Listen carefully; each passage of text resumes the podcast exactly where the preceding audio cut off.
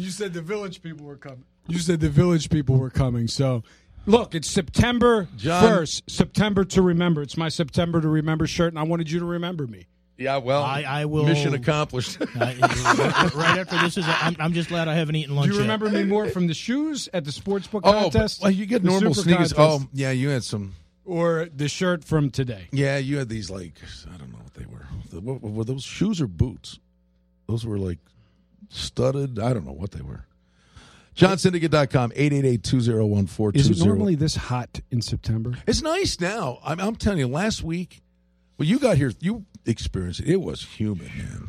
It was really on the toasty side. You ready? We got college football, man. It's time, huh? Man, first of all, I want to say, shout out to my friend Lynn in Henderson. He was going to meet me, but he even said it was too hot. I mean, listen, unbelievable. He had to stay in the shade. Yeah, it's finally football. It is football. I'm so excited because I can't bear my son calling me about the Orioles since I landed here. Oh, man. They can't win a game, man. It's unbelievable. Look, it's 110 degrees outside, but look, the bottom line is, we got real football this Thursday. And games that count matter. Games that matter. And my sources have been locked into this Thursday. We've been waiting all week long. And the opening lines are the games that we key in. Look, we know and I know there's going to be 50 games this Saturday. And the question is, are these clients going to overbet these games because they've been waiting all season long? And you know and I know, this is when guys get killed. 4-teamers, 5-teamers, 10-teamers, 11-teamers. And this is when most clients don't take advantage of trying to isolate the key choices, the obscure games that are often overlooked by the general public that we discussed in the video. That's right. But this first week, I mean, it is, I mean, in the beginning, more so than any time of year, especially college football, because the NFL, okay, we're seeing these guys out there to a degree. But we don't see these kids, right? So, I mean, you know, having information and, you know, really being on top of this out of the gate, it's critical. And then the odds makers make their adjustments in weeks 2 and weeks 3. Yeah, I mean, look, my guys have been studying these games all week long. There's huge money coming in on these games. You were talking about games moving off the number with Brian before I even came in. My clients that are already with me know we have already isolated games. You did the games of the year earlier in June and July at the Golden Nugget. Now I'm going to tell you right now, you got number 2 TCU. They're laying 14 at Minnesota. Up to 15. Over the key number. Now look, I'm telling you right now, this team should roll this team by 20-plus points. This is one of my dark horses this year. They were snubbed, as we said last week, but with most of the starters returning, I just don't see how this team doesn't make the playoffs unless the injuries plague them. And I think that a lot of dog bettors are going to make the mistake of biting into the big number. Well, the only the concern to me with TCU is the weight of expectations. They're going to play with a stone in their shoe. They felt they got scalded last year, should have been in the playoffs. But, you know, hey, we'll see how prepared they are out of the gate. The other one, and I know you were looking at this Texas-San Antonio-Arizona game. And big matchup. But you know what? Here's the thing, and we chuckle about that. You know, last year Arizona beat them 26-23. Right. I mean, so don't think for 10 seconds these guys don't remember how lucky they were to get out of Dodge. They are not going to take these guys lightly, and I think the cupboard's a little bare for Coker this year. No, exactly. And look, the bottom line is last season they were playing a little soft, and you saw it was a close game. Now, all I can tell you is that in a revenge matchup, I'm looking at the second half in this matchup, the game within the game. This is what you like to do, eyes on the game. Mm-hmm. Everybody's in a rush to make the wager before the game starts as opposed to sitting back and waiting. You and I both know this is an opportunity where you might be able to take advantage of waiting for that second half opportunity. And I know you do that a lot. And the thing with this game, and I'll just say this right now, this is a game I think is going to go over the total. I think this is a high-scoring game. It's 58.5. I think Anu Solomon, I think Arizona, I think they're going to put up a lot of points in this game because they're not taking these guys lightly.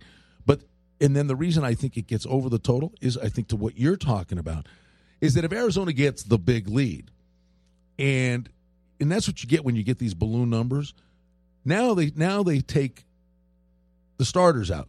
Correct. Right? Texas San Antonio's leaving their starters in. And they could have some fourth quarter success and get those points up. And then I know what you're thinking is maybe that backdoor cover. Exactly. And that's what you have to be careful when you're laying these huge, huge numbers early in the season.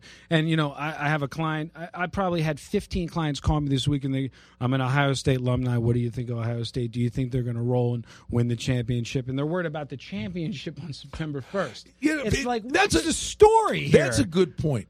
I mean, Frank is a big Buckeyes. If I had a dollar for that, I mean. But seriously, though, Frank, I think John brings up a good point here. We have talked about them ad nauseum. So Tony Miller months ago puts up the prop, which was minus 240 to go unbeaten, and then that was bet down to minus $1.20.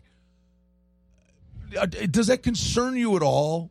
That everybody is just kind of penciling these guys in. I mean, that's where Meyer's got to earn his money to keep these guys on top of their game. It does concern me, but I think there's a combination of reasons for that. Number one is their schedule a lot. People have no respect for the Big Ten and the Ohio State schedule.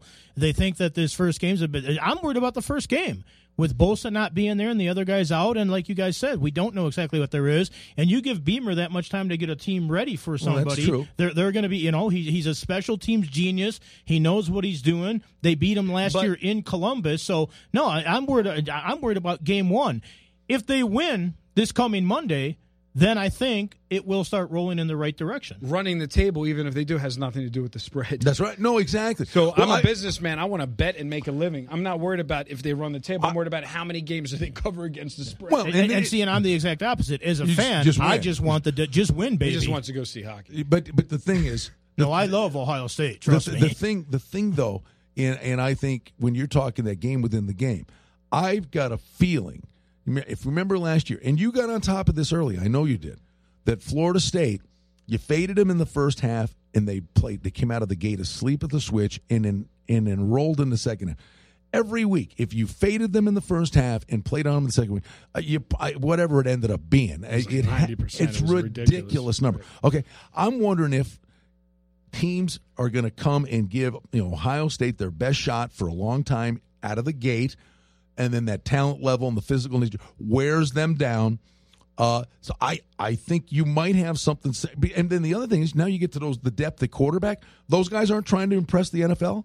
So even when he wants to call the dogs off in the second half, Ohio State could be doing damage late. Exactly, and they're going to keep pressing. And so that's why I say look for the obscure teams, the Texas San Antonios. Look for the little schools that are often overlooked by the general public. Look for the teams that aren't in the top 25, you're not going to watch on TV. You're like, you love the Sun Belt. You love those smaller countries. I love the sunny shirts, the Sun Belt, everything. I mean, I love the little schools that you just have. They have the little circle limit on these games, and this is where you get – value. Well, you hate that word. What about a team like the Mac, who is one of the smaller conferences, but they've been on TV for so many years now? Are people more in tune to them because they've seen them more often? I mean, when you give them out to the clients, they don't choke as much. Let's put it that way. Well, but the thing is, Southwest Missouri State. But if it's on TV, obviously they want action. So I mean, I think everybody on both sides of the counter a lot more information because you get to see these guys. I don't care what anybody says.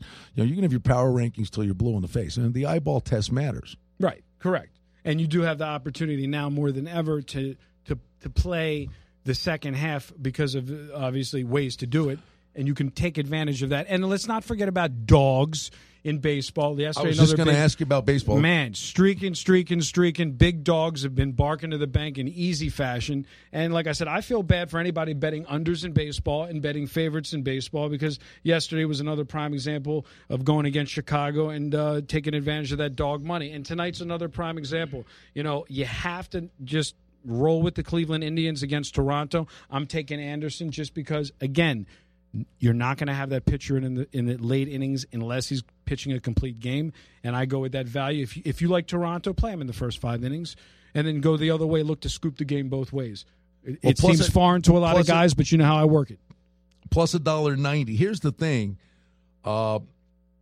Estrada can be really good or ordinary. Generally, he's really good at home, but Cleveland just started embracing the spoiler role. Yeah, exactly. But that's the thing. That's where these dogs are going to bark in baseball.